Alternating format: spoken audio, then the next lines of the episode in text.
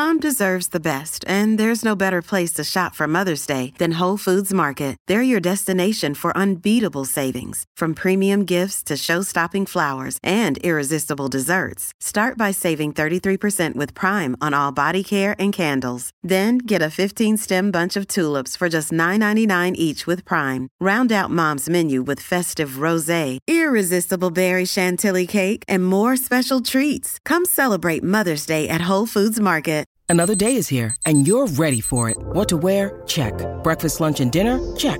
Planning for what's next and how to save for it? That's where Bank of America can help. For your financial to-dos, Bank of America has experts ready to help get you closer to your goals. Get started at one of our local financial centers or 24-7 in our mobile banking app. Find a location near you at bankofamerica.com slash talk to us. What would you like the power to do? Mobile banking requires downloading the app and is only available for select devices. Message and data rates may apply. Bank of America and a member FDIC. What's up, listeners and supporters of the Ain't Hard to Tell podcast? We need some help from you, and it won't take up too much of your time. As we grow, we always want to hear your feedback, so take a minute or two to fill out a short anonymous survey. The survey link is right in the episode notes for this podcast. It's easy and takes less than five minutes. As always, we thank you for your continued support.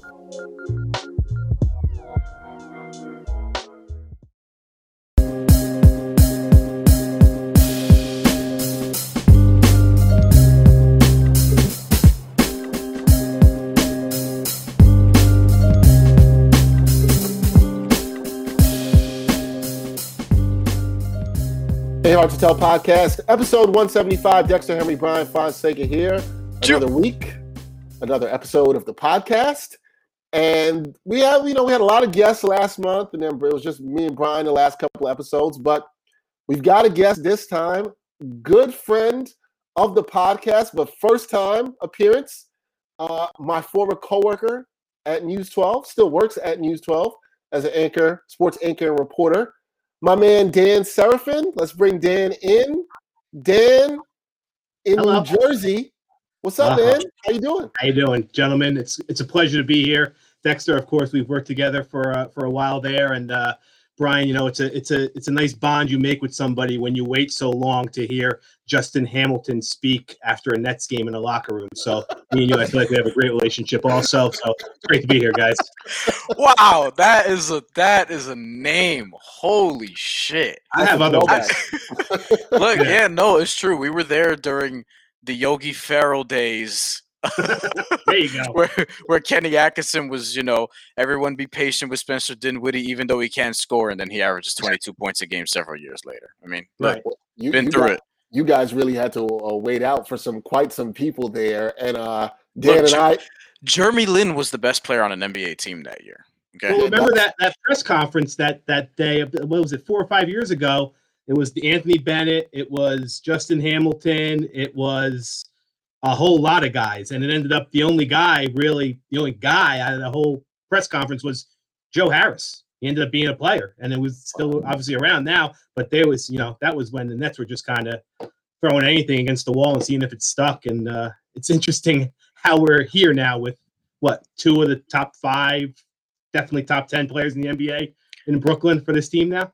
And Absolutely. and and I profiled of all people Anthony Bennett that day. There you go. Uh, right. That was the first Nets profile player I ever, uh, or the Nets, the first net that I ever profiled uh, when I was doing some writing in Nets Daily, and you know, didn't turn out what we thought it possibly could have been, or actually, it did turn out how some people thought it could have been.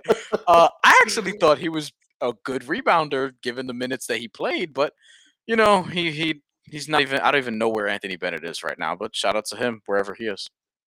Yeah, that you guys. Uh, I, am not reminiscing for the, the, coverage of days, and and Dan and I.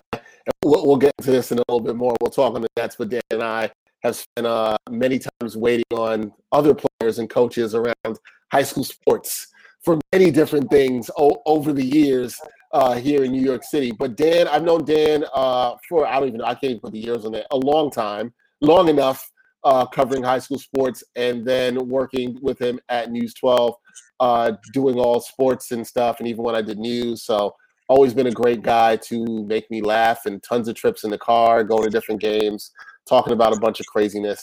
Uh, Dan, I'm glad I'm glad to see you because I haven't seen you in person in a, quite a while. Um, so I'm glad you're doing well. We talked and we had a really good conversation last month on the phone.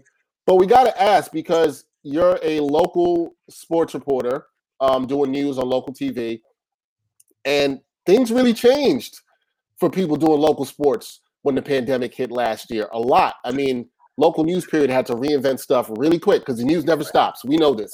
Um, what has that experience been like for you adjusting from how things were in 2020 to where things are now in the coverage of of local sports in New York City? Yeah, I mean, changing, yeah, because you know, we tell stories, yes, but most of the stories we told were around the action, around the games, you know, and around championships or heartbreak or what have you. And literally, you know, one day there was games, the next day there wasn't games. So everything had had to start over, not even start over, just just change. So so that kind of became our beat was gyms are closed, sports are obviously not happening, you know, school's not happening. What are these what are these kids doing?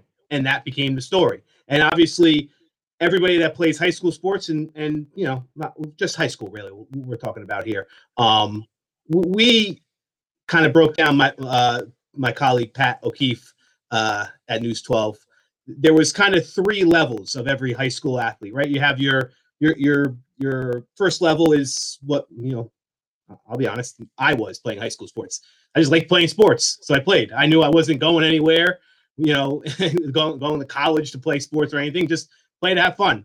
And if you didn't have high school sports for the past year, you didn't have high school sports. Those kids missed out. I mean, all three groups missed out. The next group is, you know, your your your lock college athletes. Your D1 definitely going to play big time college sports, and it's obvious what they miss are missing out on. They they need that tape to get recruited. They need to put some highlight tapes together and put some highlight plays together and send it out to coaches and get their scholarships and move on to play college sports and maybe even farther than that. And then there was those those fringe guys, right? That maybe guys and girls that maybe maybe could get a scholarship if everything went right and you know they got a little bit of luck and they have a lot of skill and and so all three of those groups suffering during the last year we took it upon ourselves to tell the stories of these are what these kids are doing. A lot of kids transferring schools. We talked to kids that transferred schools more than once over the past year, just trying to get somewhere where they could play high school sports, whether that be in a neighboring state like New Jersey or Connecticut or what have you.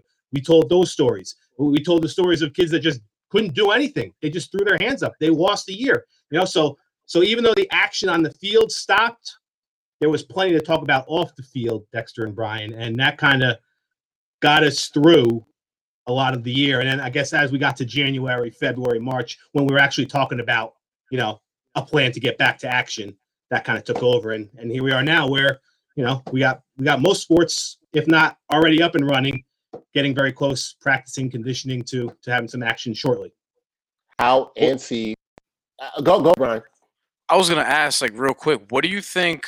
Because I'm curious about this, and this is something I thought about during the pandemic. What do you think the long term effects could be for some of these high school kids who, uh, you know, especially the guys who were and women who were juniors before right. this and now are seniors trying to get recruited trying to you know figure out where they're going to go to school regardless of whether or not they get a scholarship and how that affects them like you know what are some of the things that you've heard in terms of how that could sort of linger for the immediate future and after that it's definitely going to be an uphill climb for for the the people that you're talking about from face value right on the start, right? Loot them themselves, losing a year.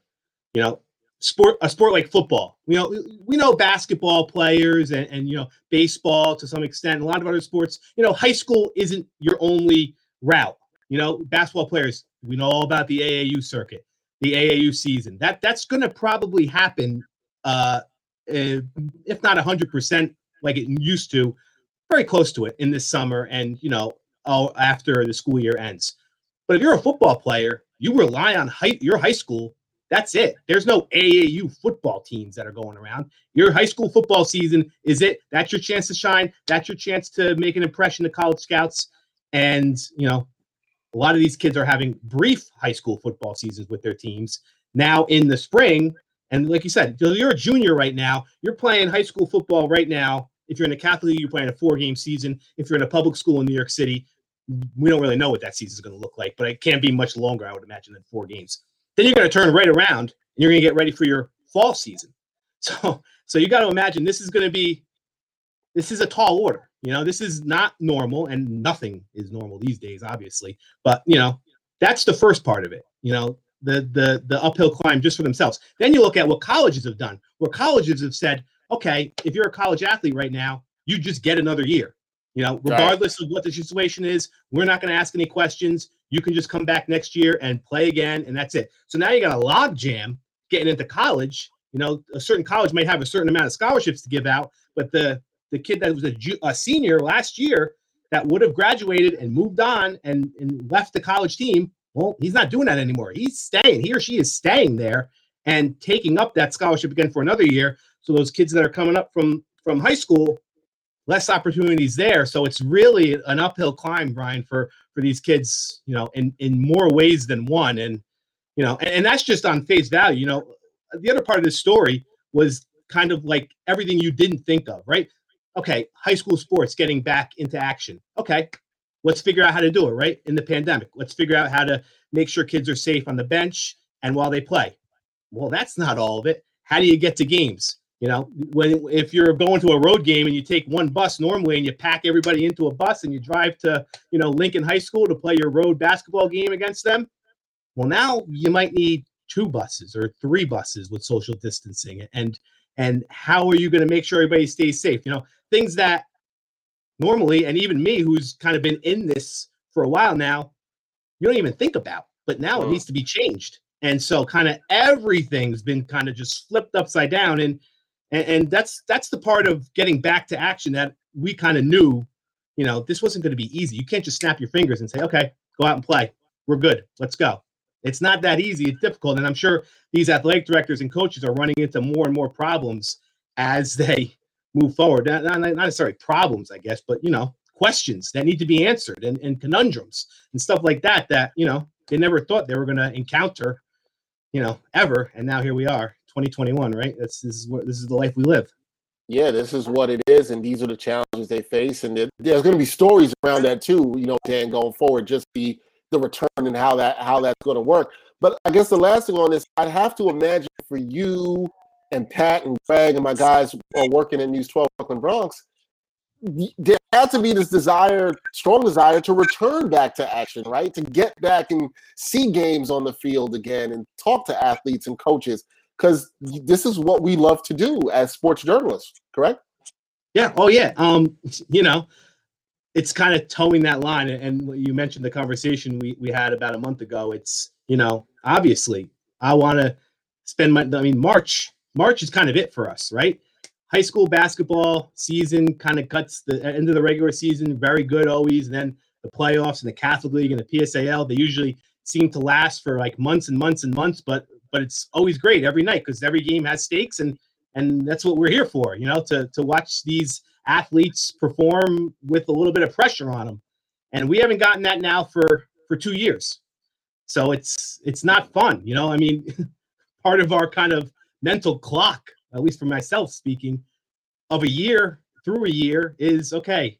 When March comes, I'm going to be logging a lot of hours, but I'm going to be having a hell of a time doing it and having fun watching, you know, great moments on the basketball court. Actually, I remember one of the last things we covered was a Catholic League Archdiocesan semifinal game between Stepinac and St. Ray's at Mount St. Michael. There had to be more than 1,500 people in the gym, jam packed which probably wasn't game. safe at that point. right. It was yeah, beginning of March. We yeah, we we didn't know much, but yeah, a, a jam-packed gym, but just a great game. And I actually have the highlights still on my laptop that I work at home from, and I found myself every once in a while just kind of watching it and remembering what what this used to be like. And and yeah, I would I would love it if we could just go right back to to how things were back then and play the high school football season now and and have a full one but that's just not in the cards. And, and you know, I guess the the route to get back there is something that we've been covering. We've been telling that story. We plan on continuing to do so because now now the story kind of becomes we get back. Now what? Right? It's not a lot of these kids. A lot of these kids got to stay in shape and stay, you know, at their peak condition physically, but a lot of them didn't because it just wasn't possible. Obviously, you know, gyms are closed everywhere. Schools were closed. It was hard to do that. So, how do we get back here? you know, and you know, adversity, I feel like, is the place where we kind of live, right? Adversity Mm. and overcoming it. So there's plenty of it going around these days, and we like telling the stories of, hey, this person faced this adversity and they beat it. So we- we'll hopefully do a lot of that in the coming months. Some are always looking for more sports content, and among the glut of sports media, some are looking for sports content that dives a bit deeper and doesn't just stick to sports. So check out Backpack Broadcasting's original long form sports journalism series, Sideline Stories. The award winning original series takes viewers directly into underrepresented communities within the world of sports. It's a series that goes beyond traditional sports reporting, like box scores and statistics, presenting exclusive stories that you won't find anywhere else. With a diverse group of correspondents, the series provides interviews and interesting stories around the world of sports, because there is so much beyond the game, and so much that occurs off the field or court that impacts each of us and the world we live in. Giving a voice to athletes, coaches, fans, and everyone involved in athletics, Sideline Stories looks to push sports storytelling further than ever before. It's a winner of the 2020 Independent Shorts Awards, and all episodes of Sideline Stories are available for viewing today on Backpack Broadcasting's YouTube channel and Facebook page. Gonna shift gears here, which I never thought I would do on this podcast. We're going to have an extended, yeah, we're going to have an extended conversation about wrestling. All right, and I, I got to ask Dan this question. I think most people who listen to this podcast, watch this podcast, you know, I'm not a big fan of wrestling at all whatsoever. I don't think it's a sport. I don't care about it in the way that Brian does. I'm not getting excited. Brian wants me to get my daughter into watching wrestling, wants her to be jumping off the top turnbuckle, all this stuff that he wants. But I got to ask you, Mr. Serafin, I know that you and our good friend Kurt Semder at News Right. 12, I know you guys love the wrestling, or the wrestling, as my aunt used to say. Uh, is is wrestling a sport? Uh, do, do, you, do you get excited about events like WrestleMania the way you would for Game Seven of the NBA Finals or Game Seven of the World Series?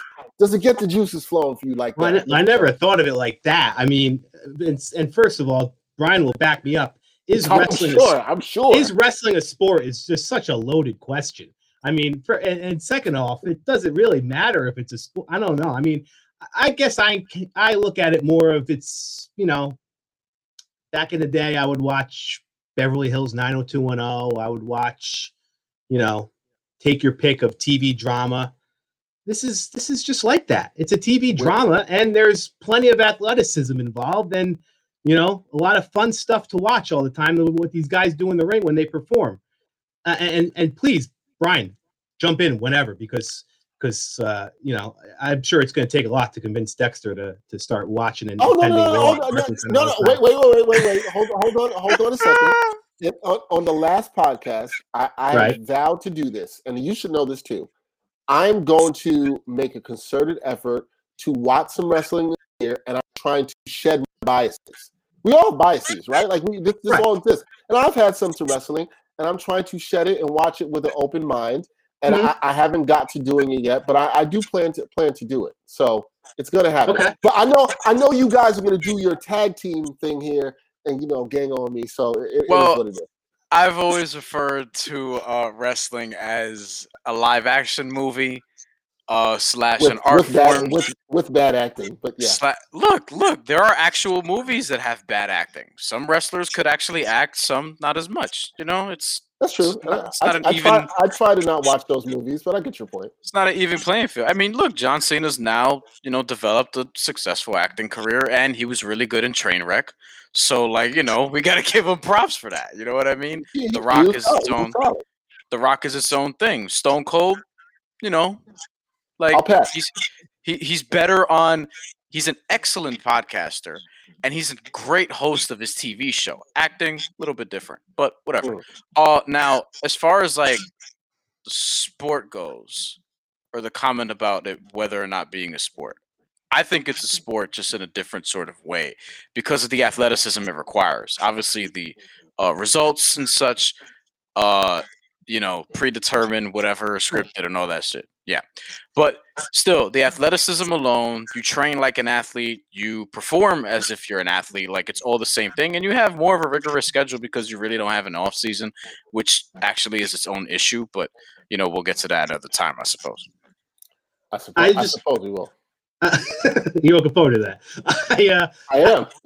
look, I mean, there, yeah, like Brian said, there's good actors, there's bad actors. I, I watched plenty of, you know, Dexter, you you you watch your share of uh, children's TV, I'm sure. Oh. You know, if you're watching uh, Jesse on on Nick Jr., you know, not everybody on there is a great actor. Not everybody in wrestling is is a great actor.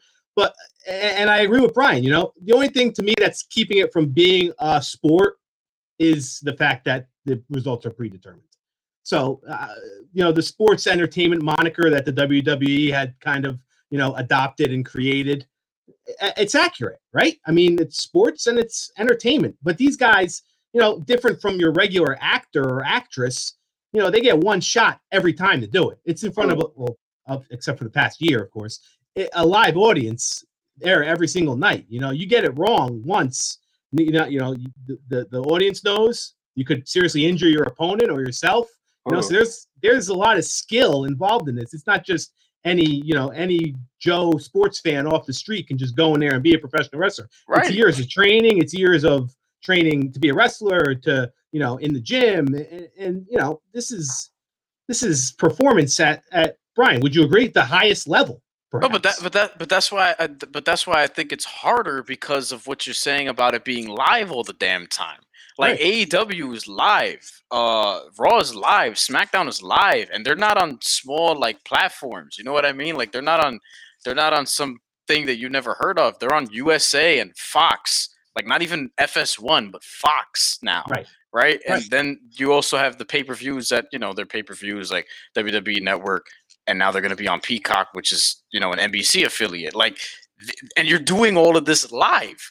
Like no, nothing is pretty much taped anymore, and I think I that's what makes it harder. Also, because if like, if, if first of all, if if they were skilled actors, it would probably, you know, it, would probably be a little bit different in terms of how certain things were executed. But at the same time, I also think that the writing has to put them in positions to do so. And before we get into the acting portion of it, a mm-hmm. lot of people in wrestling communities they've criticized the writing for years, and in a lot of cases, justifiably so. I, I can I can see that. I think Dan makes a good point, and I said this on the last podcast. And Dan, I think I told you about this. We we had worked on something for Sideline Stories that hasn't been released yet in uh, around wrestling, and, and spoke with a local wrestler. And we and Brian and I I got to see, and this is somebody who was kind of like, oh, I don't really get into the wrestling. The work that was put into it. In all seriousness, I saw the work that was put into it, and how you can't bullshit the fans like right. the fans are going to know if you do a certain move and you don't bring it. But the right. other question I have to ask you, Dan, is Brian Brian's sell on me to watch wrestling right now is to get my daughter to watch, and he tries to sell me on the fact that there is a rise in black stars in wrestling. So you know, and like, women, and women. This is the best the women have ever been. He's appealing oh, to oh, yeah. he's appealing to me seeing people who look like me. But you, uh, as my white friend, you can what why would you think Dexter should watch wrestling? Like what is Dan Serafin sell on Dexter to come in and watch this sport? To be entertained, Dexter. Just to be entertained. You know, um and, and I, I, have to mention you know, as much as and now I'm talking myself into it even, even though I've been watching for geez, too long. 31 years, I think, probably 32 years, something like that. Um the sport aspect of it is also why I'm a fan. Like before this year, obviously, when they were, you know, and they tour the country, they tour the world, you know, all these arenas, all the arenas you know. If you're a basketball fan, you know Barclays Center, you know Staples Center, you know American Airlines Arena. And, and these are all uh, venues that the WWE will tour through. And, and through that, you know, you you kind of if you if you want to go this route, and I do, become kind of a, a stat nerd about wrestling, right? This guy won the belt last time he he wrestled at Staples Center. This guy was, you know, here and he did this at this at this venue. So you can take your, you know, love of, you know, if you're a basketball fan and you like crunching numbers and doing stuff like that, or looking at, oh, this playoff series, you know, this guy did well at this arena, this at this place. you can do that with wrestling too. You you can it's it's once you get involved, Dexter, you realize it's it's has a lot of sports qualities in watching it. Am I wrong, Brian? I mean, I feel like You're you know, absolutely right. yeah, and even like WrestleManias, you know, and, and as they've kind of moved to the more football stadiums or, or big Mhm. ballparks and stuff like that, it adds a whole nother, you know, oh, these guys are used to competing in front of, well, well, you know, when they start wrestling, they're used to competing probably in front of like 10 or 15 people at like the local VFW hall. Now, you know, WrestleMania, uh, what, 30, WrestleMania 35, MetLife Stadium, Yeah. 80,000 people, 90,000 people. Yeah. You think, and, and that affects their their match, right? These people that have never competed in front of eighty thousand people before, they just know just walk out there and just say, "Oh no, this is cool. I got this. Eighty thousand people, no problem." No, that that's all part of it. You know, the the mess ups and and the screw ups, like we said, it's in front of a live audience. And, and don't think they don't happen. They do all the Right. time. You know, Right. and, and Oh, that's that- part of it. yeah. It becomes part of the history. It becomes part of the things that me and Brian will talk about when we get together and say, "Oh, did, did, you, did you see Sheamus try to try to give his move to Riddle in, in the WrestleMania match and and just Oh, decide, no. I'm bailing on it and jumping off the top rope instead of possibly jumping off and you know breaking his neck." You know, Oh, it that was a all becomes one. part of it. There's so many different facets. And if you just want to watch it just to kind of be entertained, Dexter, you can do that. If you want to get into it in depth, you can do that. It's it's very much, I think, you know, like regular sports, if you want it to be. A- And some people that are sports fans and and maybe not wrestling fans will say, You're full of it, Dan. But you know, it's to each his own, right? Yeah, I'm But, not. but here's the thing. I'm not Here's gonna the say thing. that anymore. I'm not gonna do that anymore. I, I don't think I don't think Dan's full of it because like we talk about quarterback speak and people giving non-answers in sports and things of that nature. And what is it that people more so want? They want their athletes to act like professional wrestlers because that would be more interesting.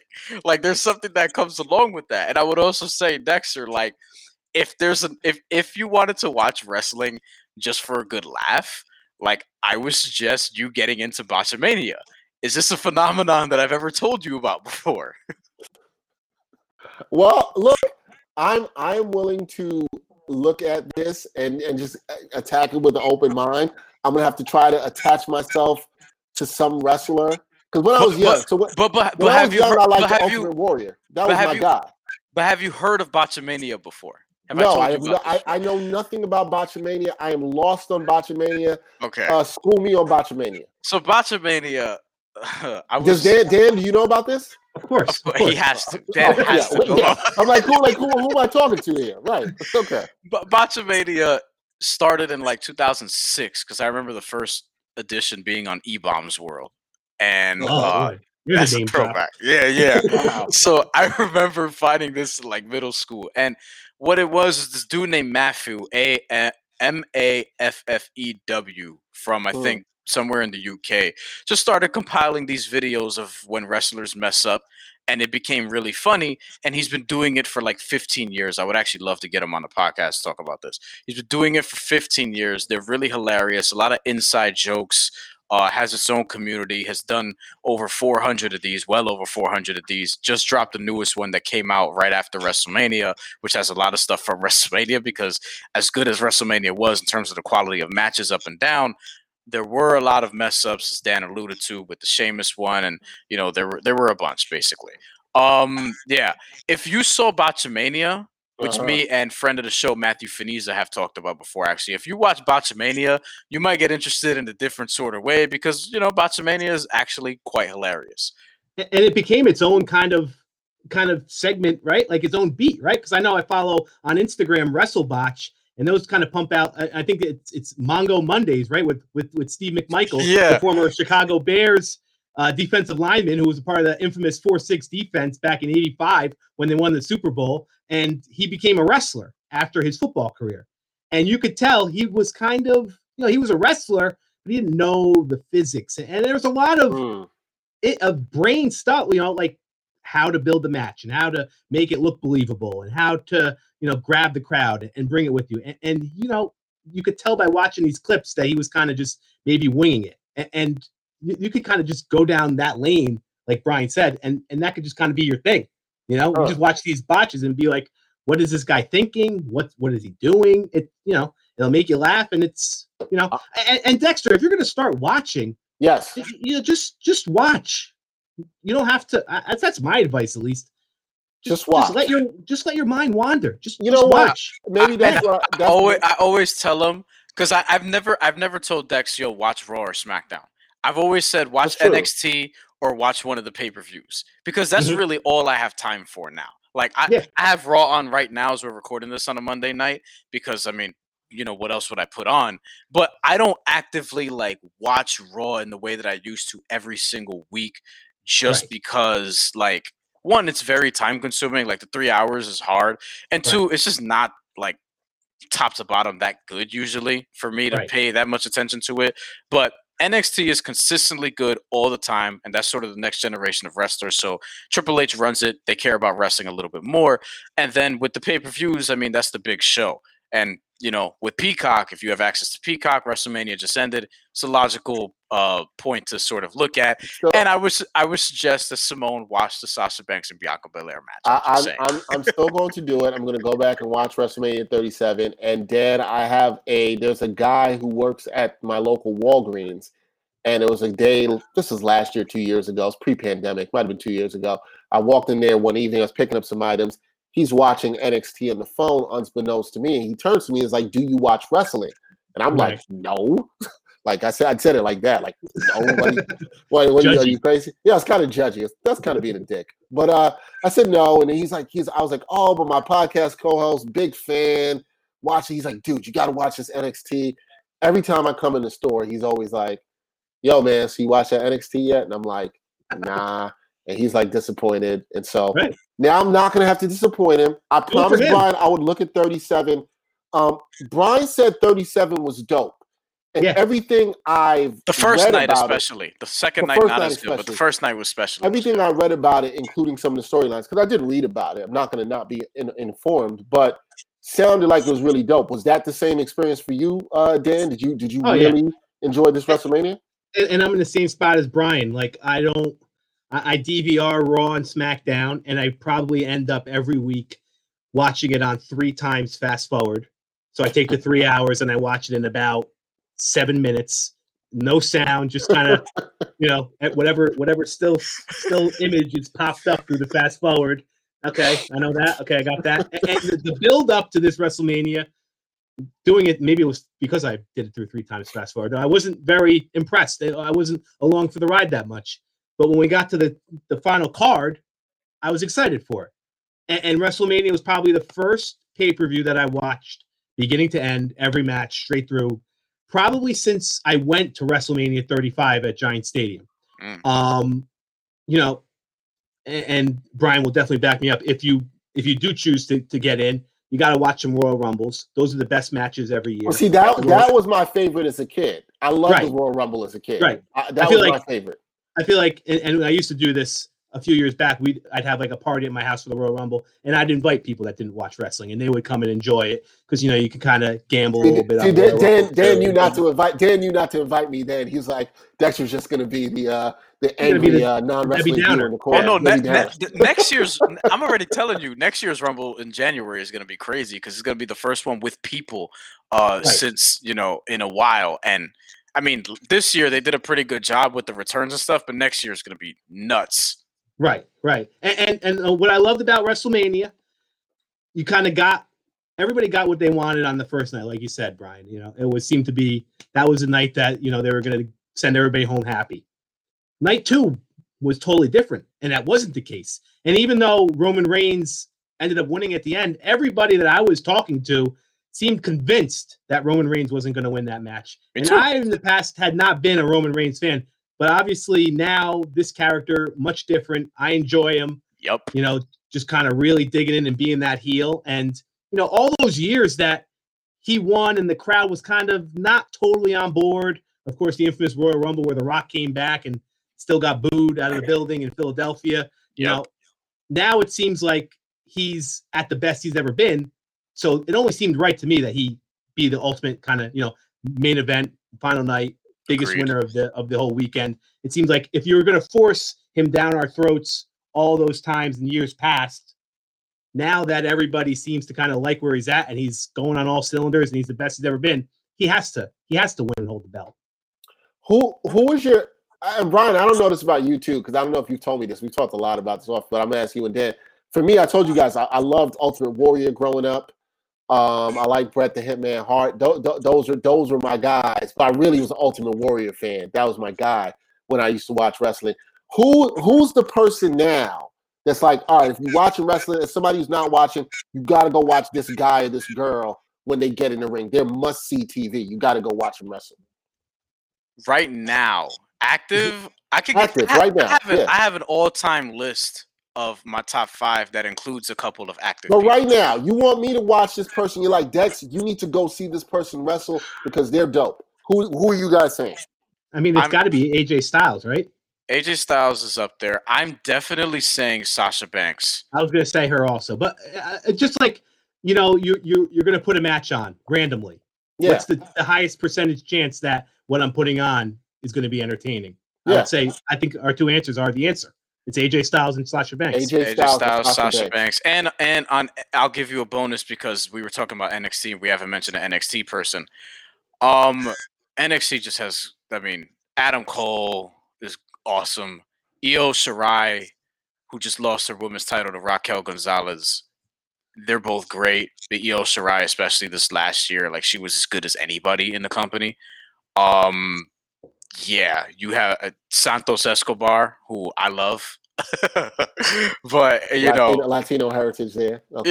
yeah, yeah. Raquel Gonzalez just won the women's title at NXT, so that's great. Um, yeah, I mean, NXT has a lot of people who, uh, quote unquote, can't miss, but I would say those are the standouts for sure. And on the main roster, as we mentioned, Sasha Banks, I would throw Bianca Belair at this point in there, AJ Styles, and Roman Reigns is, as Dan said, very captivating and the best he's ever been right now. And I'm actually glad he kept the title because I'm like, I don't think anybody should beat this guy yet, honestly. Right. And and, and Dex, that's the other thing. There, there is somebody for everybody. You you know you you you watch. I mean, I remember going to events back in the day, and obviously the Undertaker was around for what? What they thirty years? Thirty years, right? Yeah, and, Yeah. and I mean, there would be people that you know got into wrestling just because of the Undertaker. Right. You know, and, and so like I said, Ultimate Warrior, Undertaker. You go through the years. You know, for me, it was always Shawn Michaels because I just felt like, like you said, there was never a bad Shawn Michaels match. He would get in the ring with anybody, and it would be entertaining as hell. And you'd you'd, you'd do something you never saw before, and it would just be uh, he'd take you on a ride. So that was who always was for me. But even to this day, now today, male, female, race, whatever, there's somebody for you out there. There's somebody that looks like you, and there's somebody that you can, you know, kind of look at and say, if you want to, that could be me one day. I'm glad you actually brought that up, Dan, because from the outside looking in and my conversation with Brian on this, wrestling actually looks a lot more inclusive than some other sports that we have seen throughout when we look at it. Like if you really think about it, like I said, this is just as me as a not a wrestling fan, somebody who just talks to Brian about this, or maybe you. But when I mm-hmm. see it, and you know, Brian's been jokingly but somewhat seriously saying, "Hey, look, your daughter should watch this because there are some black women out there that are doing some really amazing things." And you talked about how you can find everybody. I do find that dope and intriguing in wrestling that everybody can find people who look like them from all walks, all backgrounds, and I do think that's dope. I really do. Like That, seriously. that that was not always the case though. And, Yeah, and it sure. Brian will back me up on that. Right, You know, yes. I mean, some of the most offensive stuff, you know, ever put on it was in wrestling. Yes. was yes, wrestling. Yeah. yes. Yeah, but but uh, but to that point, uh, now they've definitely they've made some sort of effort, obviously, Mhm. to you know be more inclusive. But yeah, like I I mentioned Santos Escobar earlier, and I was like, yo, I you know I look at him and the guys that he has on the stable, and I'm like, hmm, if I was a wrestler currently, that's probably as close as to somebody that I, I see myself being. You know what I mean? Like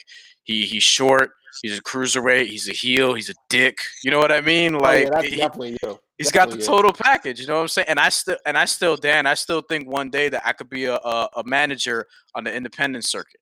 You know what I mean? I still think I wanna- could I could execute that at some point in my career.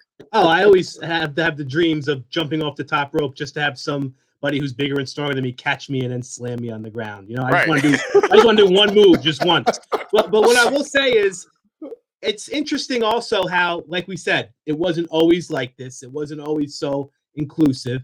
But kind of as we turn the page, and now not everybody is so obviously clear cut. This is the good guy. This is the bad guy. You know, I guess obviously around this, the time of Stone Cold Steve Austin, we kind of moved into everybody's a shade of gray, kind of like in real life, right? Mm. You don't walk around Mm. going, "Oh, I'm a bad guy," you know, or "I'm the good guy." No, and, and so and so is it is it just a coincidence that here we are now?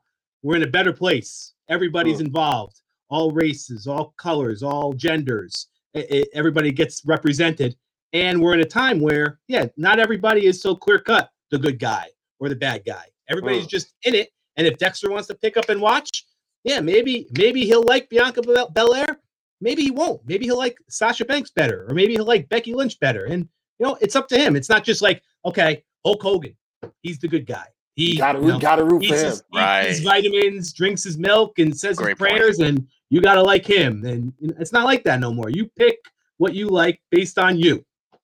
No, that's no. This this is dope, and I, I will have to say that this conversation has encouraged me more to watch wrestling. And I think for our listeners and viewers, they're going to be like, Dexter, we never thought that you would talk about wrestling for this long in the podcast. And all it took was getting Dan Serafin to come on the show, combined with the great Brian Fonseca, and, and now look what look what we have. Should I apologize? Should Should I apologize? You apologize? No, no, no, no, no. I should apologize because I've I've been rude uh, to the sport of wrestling before, so I should apologize. So Dan, when we get back to normalcy, and you have one of your uh, wrestling parties, or like I said, when I, I move and I have a little more space, and I maybe I'll throw the wrestling party, and you Okay. come to my house with Brian, and we do that. You're gonna be like, look at you, Dex. You're throwing wrestling parties. That's Okay, some crazy yeah. shit. And, and, then we'll power bomb Brian onto your daughter's uh, crib or whatever, and like, you know, and yeah, I, I, I never forget sixth I'll grade. sell it. Sixth grade, my friend rock bottomed me on my bed and during a pay per view event and broke the bed, and I had to go tell my parents, "Hey, listen, uh, it was a great party, but uh, I need Yeah. I need a new bed." Yeah, I'm sure. I- I'm sure the parents weren't too thrilled about that. No. We, Sure. we we definitely had our um our fair share of ladder matches and just Oh, I did the same with my cousin. We, we, we did we did we had a we had our fair share our fair share of that. But this is the most we've ever talked wrestling on this podcast. But it was a good conversation about wrestling. Can't be mad at that.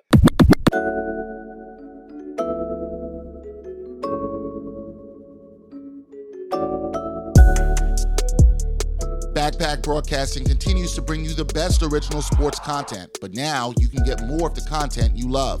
For as little as $3 a month, you can get access to bonus content, including behind the scenes footage and interviews from the Sports Walk, Sideline Stories, or the Ain't Hard to Tell podcast. All this exclusive content comes via Patreon. There are tiered levels of patronage, and each Backpack Broadcasting patron receives exclusive perks. Your support helps Backpack Broadcasting create more of the original content that you love. Visit Backpack Broadcasting's Patreon page and become a patron today.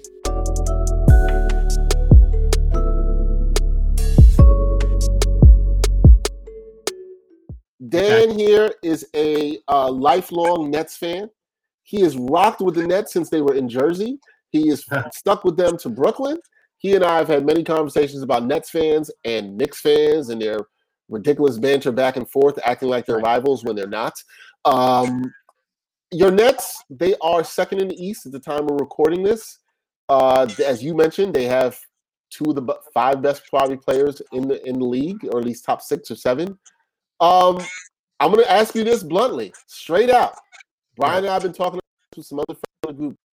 Can the Nets win the NBA championship this year? Can they? Yes. Oh, yes, absolutely. You don't you don't think they can? I, oh, I'm not saying I don't think they can. I, I think you, know every- what, you know what? You know what? Scratch that question. Scratch the question. Let Let's go Okay. with this. Will the Nets win the Okay. NBA championship this year? Will they? I mean, now you put me on the spot. I mean, I, would- I would say yes. Who's are we talking about? Literally just two teams? Now, wait a minute. Hold on. I know, I know, Brian. I, I've watched Brian's Twitter feed. I know where. I'll say three. I'll say the Miami Heat, maybe. No, no, no. I, I, I, hold on. I would say ten. ten. I would say t- because here's why. Here, Ten. I literally said this in the group chat. We were just talking about this because I think because of all the injuries the uncertainty, and generally the league has been more wide open these last couple seasons.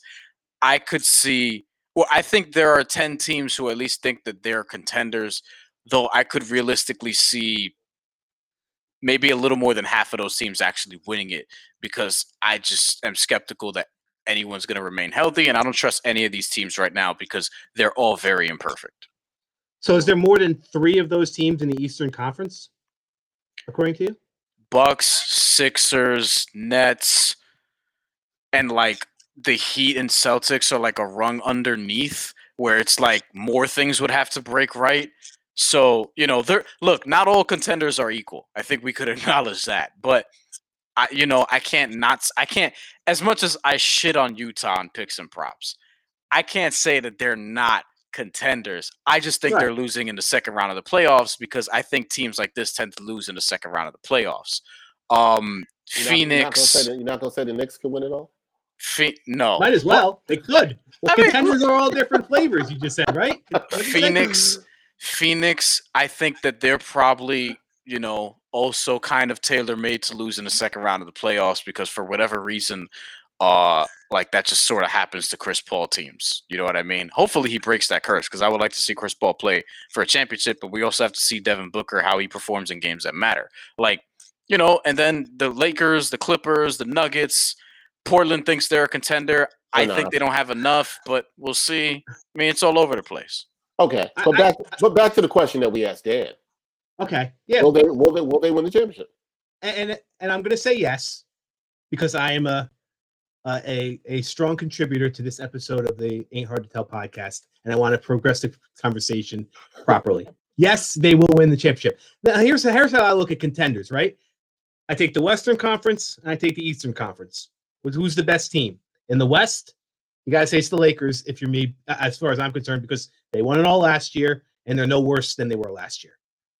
In the East, I say the Nets are the measuring post, right? Can the Sixers beat the Nets? Yes. Can the Bucks beat the Nets? Yes. Uh, exactly. Yes. Exactly the sound Brian made. Can the Heat beat the Nets? I mean, they give them a tough time. I think. Yeah, you, but you, you but, you, but the, if you but if you ask Brian that question, the answer for him is yes. Absolutely. Uh, but, but, but, but, but, but, but, they have everybody. I, right. Uh, like there's, there's, you know, ast- not asterisk, but like, uh, put it this way. Would I bet on the Heat to beat the Nets necessarily? I mean, I'd probably get a nice chunk of change if I did, and you know, right. as opposed to otherwise. But like, if if gun to my head, right, you have to pick team that absolutely wins or you're dead. I'm probably not going to pick the Heat under that scenario. Oh, you know what I mean? Like that's what it is. Got you. But and, and the Nets have kind of welcomed this conversation where it's like, okay, yes, Durant, Harden, Kyrie. You put those three guys out there, and in the little spurts we see Durant, you know, the game he played last week, he looks like Kevin Durant. You know, he plays one game a month, but he looks great in that game every month. And it's like, okay, you roll the ball out there. Kevin Durant's going to be Kevin Durant. You roll the ball out there. Kyrie Irving's playing better than you may have ever seen him play. James Harden completely, you know, dominated the the what 20 something games after he came to the Nets. So you tell me that all three of those guys are going to be what we expect from them in the playoffs? Yes, the Nets are going to win the whole thing. But because, you know, every week it seems like Kevin Durant, you know, either he's out for a long time or then he comes back and he's injured again. You know, it's kind of this unknown of, you know, the injury bug. Is it going to take a bite out of the Nets in the playoffs? If that happens, then it's a totally different conversation than the one we're having right now. Is that your biggest concern, though, Dan? Is it the injuries or is it the defense uh, of the team, which has been spotty? Like, what is your biggest concern with the Nets as they head towards the playoffs? No, it's it's the injuries because I think the defense. I'm not concerned about the defense because you know what's defense scoring 155 points. There's your defense. Mm. You know, and, and, and when I, I, remember that Nets Bucks game, and I, I want to say it was right towards the beginning of the season Yep. And the Nets didn't even have Harden yet. It was just Durant and Kyrie. But, you know, and that got late in the game. It was a close game, trading baskets back and forth. But every time the Nets got the ball and they brought it down, you had a really good feeling, at least me personally, had a really good feeling that they were going to get a bucket every time they came down the floor. And I can't remember a team, you know, since, since this guy right here, where it was like, okay, we're scoring here, you know. And I think the Nets, and then you throw Harden in there too. Yeah, the, what's that saying? The best uh, offense is a good defense. Well, maybe the best defense is a good offense for this team. May, may, maybe, and you know, you always have to talk. And Brian and I've had this conversation, right? Everybody always says defense wins championships, and I kind of hate when people uh bank on these cliches. Like remember back when people say you could never win with a scoring point guard. Remember when people used to say that? And then it's like, no, you clearly can. Like this, this is this has happened. So you never know. I'm not saying that defense doesn't matter because I think it does. Um, but maybe there is just a, a, a point where we're pushing at where there's a team so good offensively that nobody can stop them, and it might not matter. Um, so we will see. Brian, you are Brian. You too, though. You're concerned. Brian's bringing up the point. His big thing is availability, and I think that's Brian's overall point about the playoffs. And you're kind of harping on that as well, too, Dan. Uh, with the Nets, do you want to see the team, all the guys together? What do you need to see over these last 14, 15 games? Like, do we need to see these guys play together, or you don't care as long as they're healthy for game one of the first round of the playoffs? Yeah. What's I mean, and and obviously after that game last week where, you know, everybody seemed to have a rant on the internet or on Twitter, screaming and yelling. And there was one guy who used to be a sports talk show host for a AM station in New York City that I'm sure we all grew up listening to. Him and his buddy, you know, who who recently retired, had this crazy rant about Kevin Durant not playing in a regular season game and and tell me about John Havlicek not playing regular season games. So on one hand, was that was that, the, was that the player he mentioned to compare? John Havlicek? Yes, he did. That's I, what he I, did. I, I know exact. I heard it Oh. on Le Batard. I heard it on Le Yeah. Batard the other Huh. day. It was Yeah. hilarious. Um, I I mean, the guy gets more mad about basketball than I've ever been about anything in my life. Period. um, but that's that's not the point we're talking about. But but what was always the thing we heard about basketball? The regular. Mm-hmm. I don't watch basketball because the regular season doesn't matter. Everybody makes the playoffs. The regular season doesn't matter. Okay, so why are we getting all angry when Kevin Durant doesn't want to play in every single regular season game? I don't care about the game on April 16th. I don't. And especially if you're the Nets, well, they're the two seed in the East. I'm already going to tell you that right now. They're the, they're the two seed. Okay. So why are we, you know, be healthy game one of round one? That's all I care about.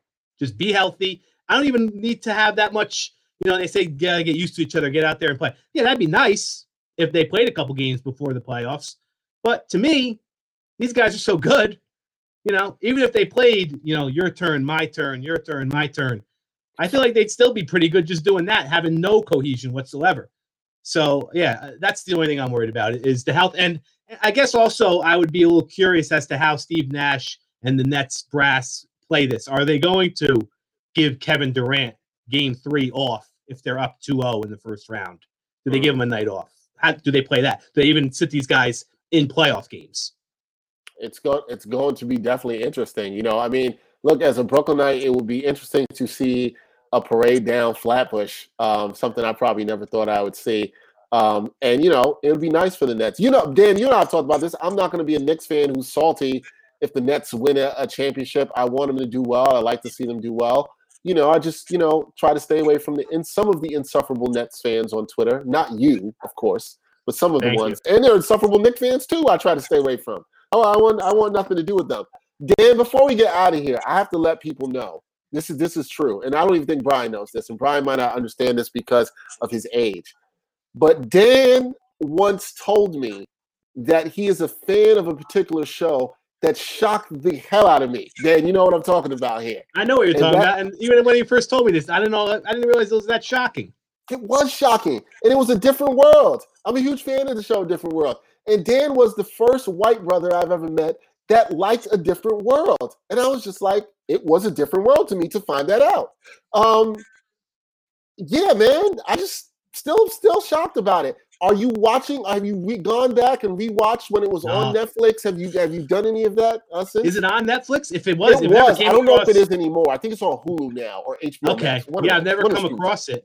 Um, and, and you know, the whole streaming world kind of just a couple weeks ago, it kind of changed. Brian, it was actually when WWE Network moved to Peacock and it Mhm. became cheaper, right? We're paying 10 bucks a month for WWE, WWE Network. Then it moves to Peacock and they're only paying five bucks a month. So now I'm like, oh, okay, I'm saving five bucks a month. I'm gonna I'm gonna invest this in a different streaming service. And I, I started doing research on Paramount Plus and this Pluto TV I found out about. That's absolutely free and has thousands of channels, including channels just geared towards certain shows. Like there's an American Gladiators channel that just plays American Gladiators I'm here for 24 that. hours a day, I'm seven days a week. Absolutely amazing. By the way, it's the next 30 for 30 I heard is on American Gladiators. Can't can't wait for that. Ah, Mm. But back to a different world. We all know the spin-off that it was a show of, Yes, the Cosby which Show. we all which we all watched back in the day. So when a different world started, I was all in. And then I mean, I mean those characters were compelling. What year was that, Dexter? Probably like 88, 89, 90. 1987, eight- I think it was 88 or 89 different world Right. started. No, So, it might have been um, 87. I could be wrong. So, like to be honest, I'm five years old in 1988. I probably the jokes probably half of them went over my head, but Dwayne Wayne, one of the coolest guys ever, the Yep. flip top glasses, Yep. which I've insisted on Brian my mother knows, Brian knows nothing. Brian, Brian knows nothing of this. He's like, what are you I, talking I, about? I, I was not even in my dad's balls in 1988. So, All right. um, yeah. So I was a fan of the show that too. Yes. No, Yes, but, that's uh, that, that that was always one of my fun facts about Dan, about Dan and, and, and learning that and that we both had the love for the show. So I was like, Yeah. oh, that's that's dope. You see, can't can't always uh just assume that some white folks aren't watching the same shows as you are. You know, always can't, can't Well, always well, do that. And I hate to be the guy that says in my day it was better, but all those 80 shows. I mean, uh, we're talking Webster, we're talking uh different strokes, Yeah, different, worlds, different worlds. There, I mean, there's no Oh, the Fresh Prince. Fresh. Would you want to see? I'll ask you this. The last thing I'll ask you before we go is, would you want to see? And I had some discussion with some friends about this who also like the show. Would you ever want to see a different world reboot? I don't know how you feel about reboots. I sometimes get annoyed by certain things that get rebooted. But would you want to see a different world reboot at all? See, I think you have to do it. If the, the, the shows that just straight up do, okay, this is the show, this is the show you watched back then. We're just going to do it over again with either new people or the same people. We're just gonna, no, I'm, I'm not here for that. But like, and I, I go to this because I'm watching it now. Like, if you consider Cobra Kai a reboot of Karate Mhm. Kid, that's what I want to see. Take take a couple of your characters from the original show, progress them, and then give me some new characters I, I'm in for that more than just straight, you know, here's the same stories we told, and now it's 30 years later, and we're just gonna tell the same stories again. Same You story put- again. You got to put a little bit of a twist on it, a little bit, and then I'm in. I think, yeah, I think it could be interesting to see some new characters maybe going to a fictitious, historically black college and how they might navigate things in the world today than they would have differently in 1988. Would be, Yeah, I think, it's could be certainly relevant for the times. Yeah, Yeah, I think it. I think it could be. I think there's a lot of relevant stuff they they could have. Uh, Dan, thank you so much. We covered a lot from what Word. the work you're doing at News 12, uh, Brooklyn and Bronx, which is great. You can follow Dan at Dan Serafin and see all uh, his great reporting and anchoring. News 12, Brooklyn and Bronx. He's gonna have a lot of good stuff to cover. We talked wrestling longer Right. than I ever imagined I would on this podcast. And you know what? I, respect to both of you. You know, you and Brian. Like I said, um, I'm going to look at this op- more open mindedly. I'm going to go in. I'm going to find myself in wrestling. I might be a wrestling fan by the end of this year. Who knows? You don't know what happened. And and that you came on here, first person this year to do this. Come on, you predicted the Nets are going to win the championship, so Oh, we're going to hold you to that. And if it Man. doesn't, we're going to come for you. Okay. Well, and, and speaking of coming for you, now I came on your show. Now we have a little show that we usually do a couple times a week on News 12. We post on our Yes. Facebook page. You guys, home and home series. We got to have you on. We'll, we'll figure out a time and a place to do that. Let's go. Done. You, you done. You, Dan, you know it. You're you're always family, and I'm hoping Yes. uh, we can see each other again out in the field and not virtually like this soon. Thank you, Word. brother. Appreciate appreciate you coming on. Thanks, fellas.